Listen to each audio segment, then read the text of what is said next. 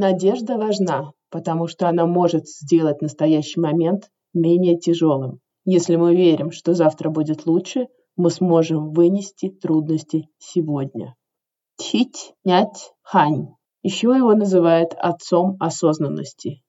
Вьетнамский дзен-буддистский монах, автор ряда книг по дзен-буддизму и медитативным практикам, антивоенный активист времен Вьетнамской войны выдвигался на получение Нобелевской премии мира Мартином Лютером Кингом, основатель молодежной школы социальной помощи СИС в Сайгоне.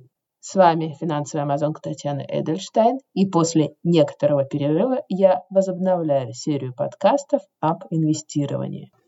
Сегодня я планирую рассказать вам о тихих гаванях в инвестировании. Что такое тихая гавань или safe haven? Тихая гавань – это тип инвестиций, который, как ожидается, сохранит или увеличит свою стоимость во время рыночной турбулентности. Как это сейчас происходит? Инвесторы пытаются найти тихие гавани по окончании бычьего рынка и начала медвежьего рынка, то есть рыночного спада, чтобы диверсифицировать свой портфель и получить какую-то выгоду во времена сильной волатильности. И хотя такие системные события на рынке неизбежны. Что я хочу сказать о неизбежности или цикличности рынка? Если это был бы не ковид или не событие в Украине, было бы какое-то другое событие, которое бы привело неизбежно к падению рынка.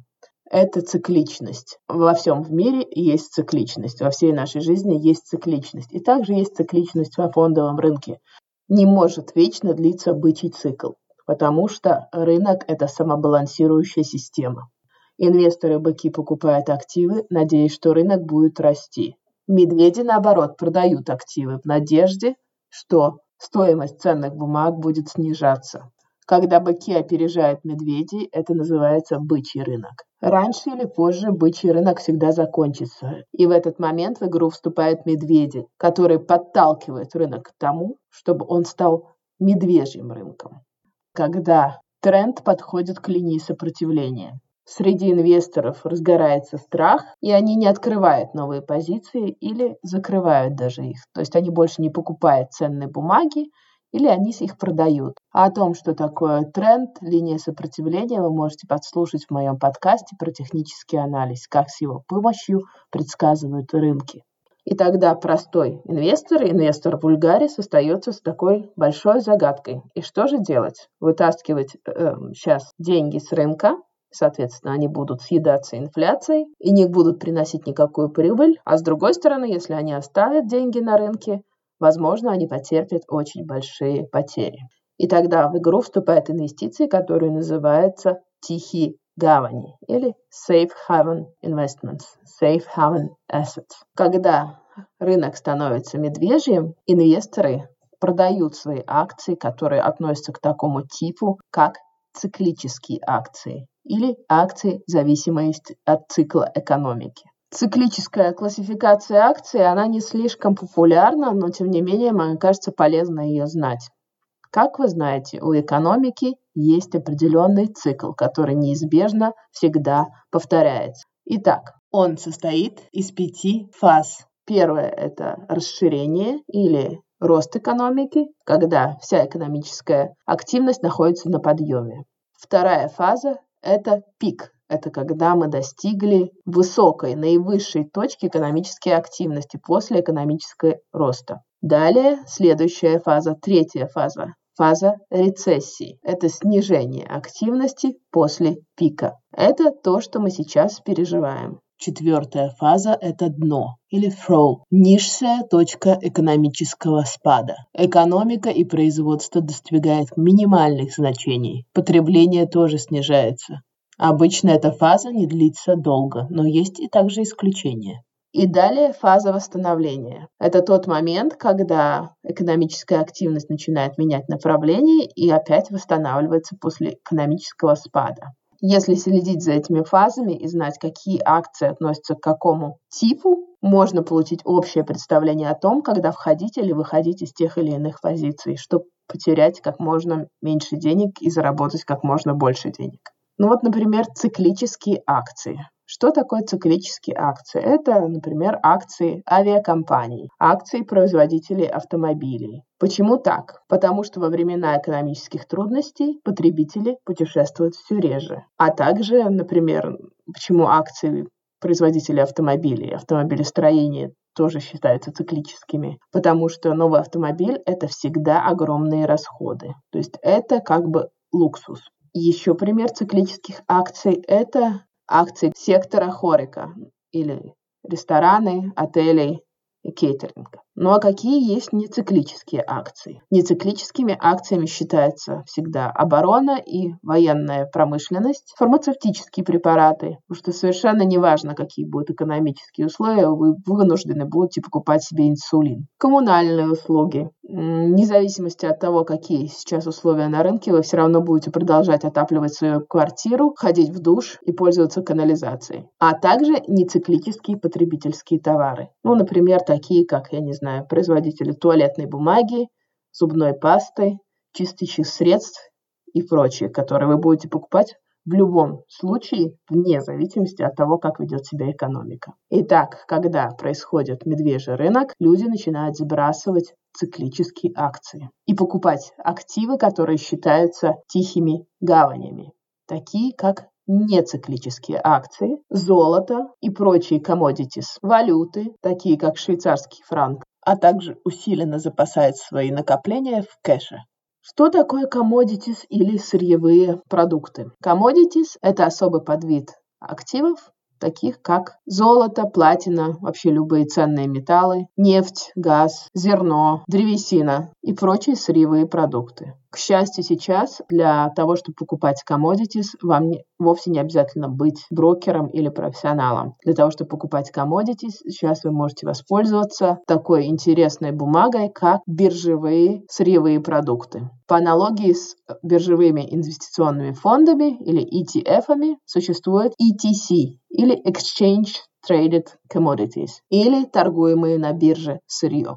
Они продаются так же, как ETF, то есть просто как обычные акции. Вы можете зайти и купить ту или иную бумагу, привязанную к конкретному сырью. Я, например, в одном из своих э, подкастов про то, когда я рассказывала про свои ошибки, я рассказывала как раз о такой бумаге, о том, что я купила большую экспозицию на Палладий, купив вот такой биржевой продукт последнее время очень часто многие из э, профессиональных инвесторов рассказывают о том, что криптовалюты также считаются безопасными гаванями. Именно из-за этого я глянула на одно интересное исследование, которое только что было опубликовано 4 января 2022 года о возможности тихих гаваней биткоина, золота, сырьевых товаров для международных фондовых рынков. Данные анализа вторичных индексов. Заключение этого сложного исследования следующее. Цель Цель исследования изучить, может ли биткоин, золото и сырьевые товары предоставить инвесторам эффективные инструменты хеджирования для международных фондовых рынков во время кризиса и пандемии COVID-19.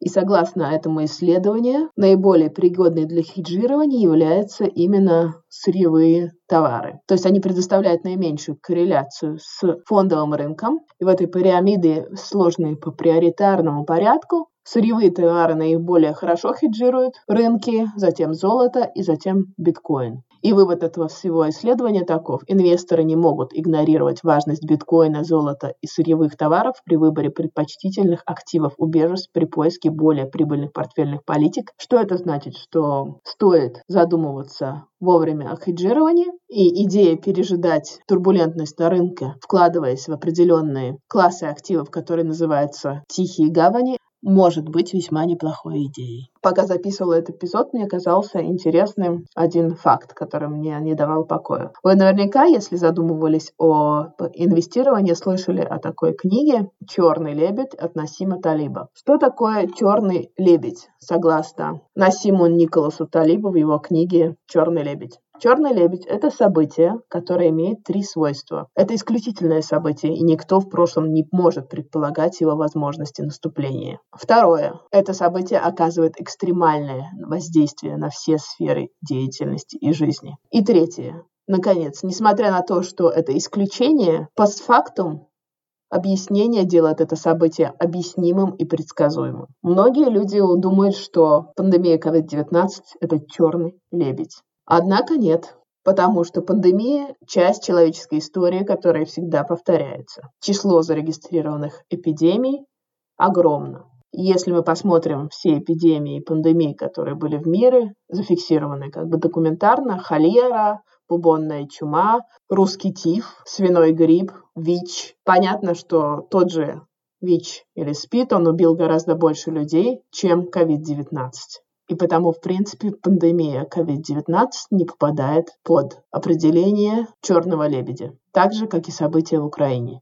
Еще я вам обещала рассказать, как вел себя мой портфель э, во время всех этих событий и продолжает себя вести. Могу сказать, что мой портфель достаточно диверсифицирован, и эта диверсификация мне окупилась. Я не понесла никаких убытков. Какие же активы в моем портфеле дали наибольший рост этому портфелю и импульс этому портфелю? Могу рассказать о двух ценных бумагах, которые в значительной мере ответственны за то, что мой портфель не работал с убытками. Выбор этих активов был продиктован не просто там с голубого неба. Это действительно был анализ информации, доступной публично, реакция на эту информацию и адекватные действия, и это как бы вернуло свои плоды. Компании, которые показали меньше, чем за год больше, чем 100% роста в моем портфеле. Это компания, которая производит всякие удобрения для сельского хозяйства. Конкретно она производит калийную соль. Это такое удобрение. За год она дала 116% прибыли и продолжает как бы расти. Чем был обусловлен выбор покупки акций этой компании в моем случае?